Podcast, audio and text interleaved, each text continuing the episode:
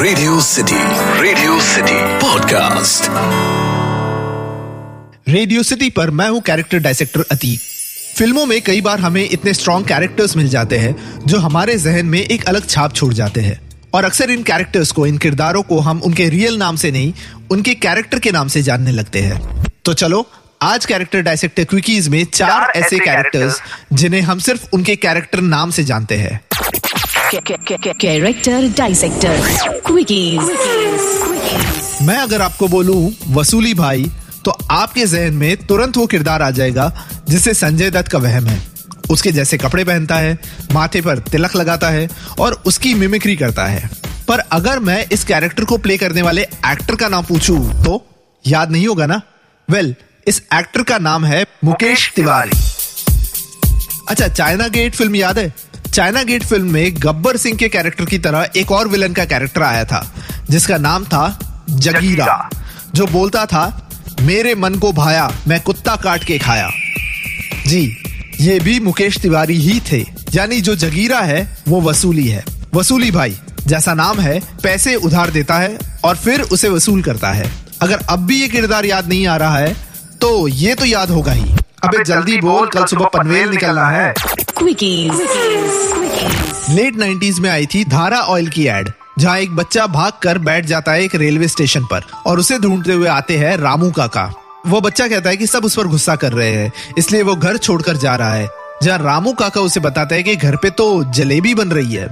इस एड से पॉपुलैरिटी मिलने पर यह लड़का जिसका नाम है परजान दस्तूर बना कुछ कुछ होता है का फ़ेमस साइलेंट सरदार जी का कैरेक्टर फ़िल्म में ये कैरेक्टर का एक भी डायलॉग नहीं है एक्सेप्ट फॉर तुसी जा रहे हो तुसी ना जाओ।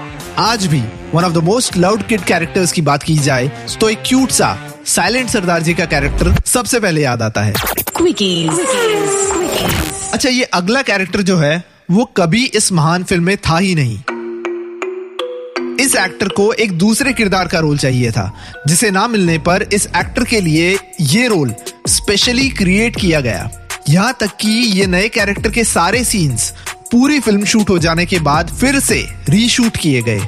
और ये कैरेक्टर इतना ज़बरदस्त हिट हुआ कि थोड़े सालों बाद इस कैरेक्टर के नाम से पूरी की पूरी एक नई फ़िल्म भी आई। मैं बात कर रहा हूँ हिंदी फ़िल्म इंडस्ट्री की सबसे महान फ़िल्म शोले के कैरेक्टर सुरमा भोपाली की। सुरमा भोपाली का ये कैरेक्टर प्ले किया था मशहूर कॉमेडियन जगदीप साहब ने जहाँ ये कैरेक्टर इतना मशहूर हुआ कि आगे चलकर भी उन्हें अक्सर लोग सुरमा भोपाली के नाम से बुलाते थे। फाइनली वो कैरेक्टर जिसे हमने ऑलमोस्ट हर सेवेंटीज और एटीज की मूवी में देखा है। एक नहीं कई हज़ार बार देखा है पर उस एक्टर का नाम बहुत ही कम लोगों को पता है। सेवेंटीज और एटीज में अक्सर एक कैरेक्टर आता था स्क्रीन पर विद अ डायलॉग कानून के हाथ बड़े लंबे होते हैं। या फिर पुलिस ने तुम्हें चारों ओर से घेर लिया है। या कानून को अपने हाथ में मत लो और ऐसे और भी कई डायलॉग्स बोलने वाला कैरेक्टर हिंदी फ़िल्म का इंस्पेक्टर इस इंस्पेक्टर को आपने कई बार पर्दे पे देखा होगा। लंबी नाक ऊपर मूछे हाथ में डंडा और थोड़ी सी तोन निकली हुई। जगदीश राज। ये वो एक्टर है जो 70s और 80s की ऑलमोस्ट हर हिंदी फ़िल्म में और तो और कई ब्लॉकबस्टर फ़िल्मों में जैसे कि दीवार डॉन सिलसिला और भी कई। ये सारी फ़िल्मों में पुलिस इंस्पेक्टर का रोल किया करते थे। He was the most type casted character in the Hindi film यहाँ तक कि एक रिपोर्ट के अनुसार 144 टाइम्स जगदीश राज ने पुलिस इंस्पेक्टर का रोल प्ले किया है, जिस वजह से जगदीश राज जी का नाम Guinness Book of World Record में भी दर्ज है। कैरेक्टर डाइसेक्टर क्विकीज मैं हूँ कैरेक्टर डायसेक्टर अतीक और ये थे चार ऐसे कैरेक्टर्स जिन्हें हम सिर्फ़ उनके कैरेक्टर नाम से जानते हैं।